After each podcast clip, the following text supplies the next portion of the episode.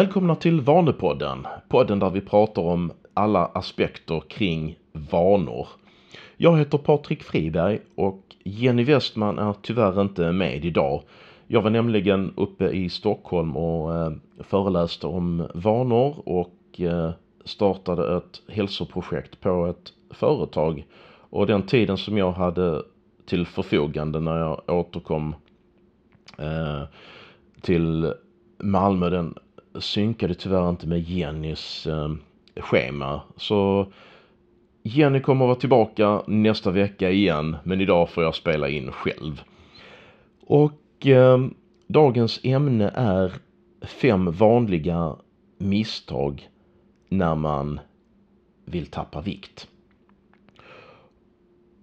Det första misstaget det är att man inte tillåter sig själv att misslyckas.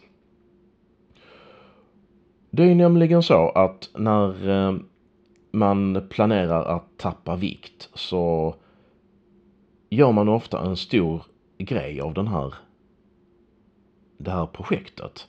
Man eh, investerar mycket av sig själv, sin liksom prestige och heder och person i projektet och om man då inte lyckas så blir det ett högt pris att betala. Man riskerar att må väldigt dåligt av det här misslyckandet. Men tänker man eh, logiskt kring viktminskning så finns det ju väldigt många olika metoder för både kost och motion. Och på ett sätt så vore det ju märkligt ifall man råkade pricka rätt metod direkt som passar en själv.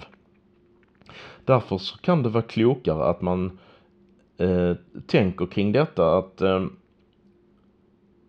det finns så många metoder och strategier att man startar viktminskningen med den bästa gissning av vad man tror ska fungera för en själv.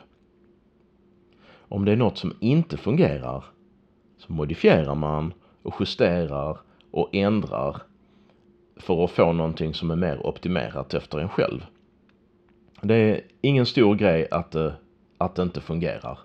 Det är helt okej okay att misslyckas. Det viktiga är då istället att man inte kopplar det till sin person utan man, att man helt enkelt ser det som att man eh, råkade välja fel metod. Och rätt respons på detta det är att man justerar och ändrar och modifierar för att få någonting som eh, är mer optimerat efter en situation och personlighet och, och så vidare. Misstag nummer två. Det är att man tänker att viktminskningen består av två steg. Steg ett, där man når sin målvikt och steg två där man vidmakthåller sin målvikt. I steg ett så tänker man ofta att man vill ha snabba resultat, att man eh, vill röra på sig mycket och man vill äta ganska strikt. Och på så vis nå sin målvikt ganska snabbt och tydliga och påtagliga resultat. I steg två så tänker man då att man ska hitta en plan för aktivitet och kost som ska vidmakthålla den nya vikten. vad problemet är då med det här, det är att när man börjar steg ett när man är högmotiverad så kan man ta sig an ganska krävande vanor både på kost och motionsfronten för att man ser det som en begränsad period. Eh, ofta så blir den perioden väldigt, väldigt krävande och, och, och jobbig och innebär inte så mycket välbefinnande kring vanorna. Man äter en strikt kost, man kanske går runt och är hungrig. Man rör på sig så mycket så att man inte har tid med många andra av livets eh, roliga aspekter. Och eh, det är liksom ingen njutningsfylld tid. Och eh, vad man då borde göra istället det är att eh, eh ta det lite långsammare, nöta in långsiktiga vanor direkt. Och eh, göra varje vana så belönande som möjligt. För, och, och, och det andra problemet då med detta det är att när man ska starta steg två i processen, vidmakthållandet, då har man redan fått de viktresultat man, man vill ha. Och har kanske en väldigt, väldigt låg motivation för att ändra på någonting. Man känner sig nöjd, man känner sig färdig och eh, det känns inte som att man har så mycket energi till att utarbeta en, en, en plan för eh, kost och motion som vidmakthåller.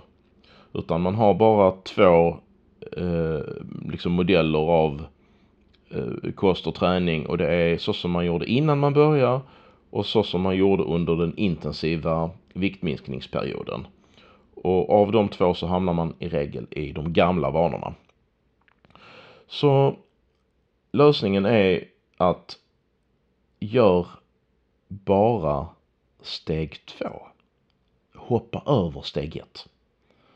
För om man väljer de vanor och eh, både när det gäller kost och motion som skulle få en att vidmakthålla den lägre vikten så kommer de vanorna också leda fram till den lägre vikten. För eh, så fort man rör på sig mer, äter annorlunda, så får man ett kaloriunderskott och eh, det kaloriunderskottet kommer successivt och metodiskt leda fram till den nya vikten. Och det, har, det här sättet har också då fördelen att eh, när man eh, är högmotiverad i början så har man mycket energi till att etablera nya vanor och då kan, har man eh, stora möjligheter att få till eh, långsiktiga vanor som är väl integrerade och där man har eh, bra belöningar kopplade till vart utförande. Så gör det bara som ett enda steg.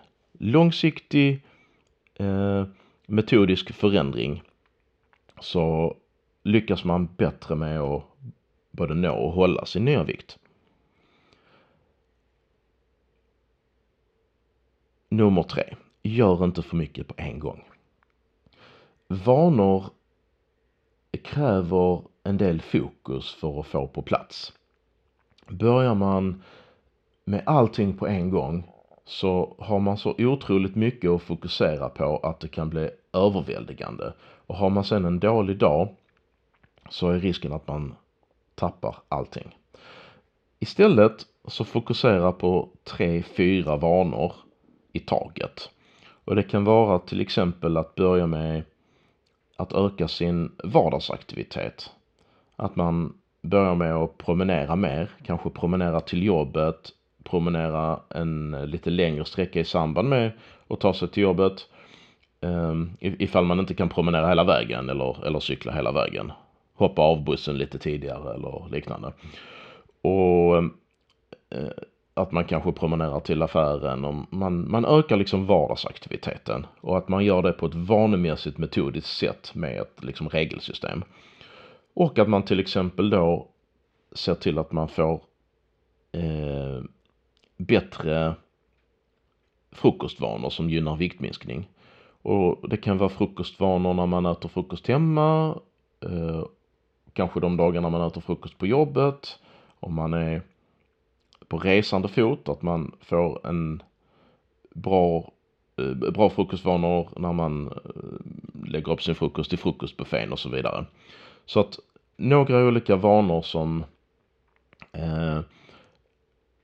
man kan liksom lägga fokus på och etablera metodiskt innan man tar sig an då fler vanor som kan då till exempel vara fettförbränningsträningspass, konditionsförbättringsträningspass och eh, styrketräning för att behålla muskelmassan.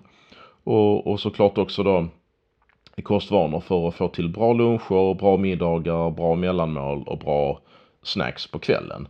Men några i taget, lägg mycket fokus på att etablera dem innan man tar sig an ytterligare några. Nästa misstag man gör, det är att inte ha tålamod. Um, och um, man vill ha mycket resultat på en gång.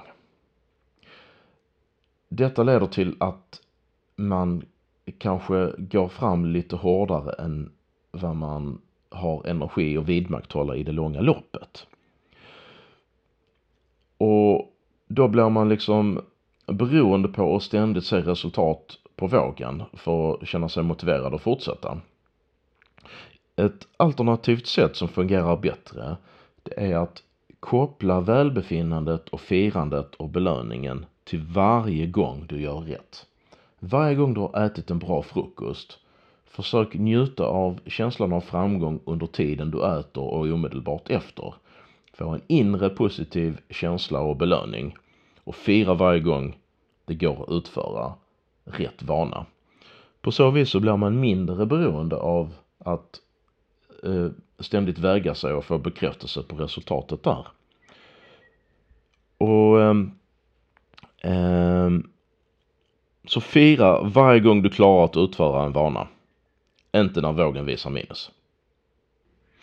Femte misstaget är att man tar bort de onyttiga guldkornen i ens kost. Att man har en så hög ambitionsnivå att man tänker att varje måltid varje vecka ska vara eh, nyttig och lämplig för viktminskning. Risken är då att man saknar de onyttiga guldkornen så mycket att man kommer sluta med den här metoden. Så ett, ett mellanläge då, det är att man har kvar de guldkornen som ger en allra mest. Och ett sätt att komma fram till det kan vara att man skriver en lista på allt onyttigt som man, eh, man äter då och då. Och sen så sätter man ett betyg på var och en av de här onyttigheterna. Och de som är mest givande får en tia och de som inte är speciellt goda och givande får då en etta eller tvåa liksom. Sen så rangordnar man den här listan där tiorna kommer högst och ettorna lägst. Och så tänker man då att de som eh, är de allra godaste och mest givande, åttor, nior och tior, de behöver man ha kvar i kosten. Men lagom ofta. Och sen så kan man planera in det i ens kosthållning. Och eftersom man har kvar guldkornen så kommer kosten vara roligare, mer stimulerande och eh, vara möjlig att kunna hålla i det långa loppet. Detta var fem vanliga misstag när man planerar en viktminskning. Och eh, jag hoppas att eh, ni kommer lyckas bra, ni där ute som planerar viktminskning. Och eh, jag önskar er alla en bra vecka. Vi ses snart igen. Ha det bra!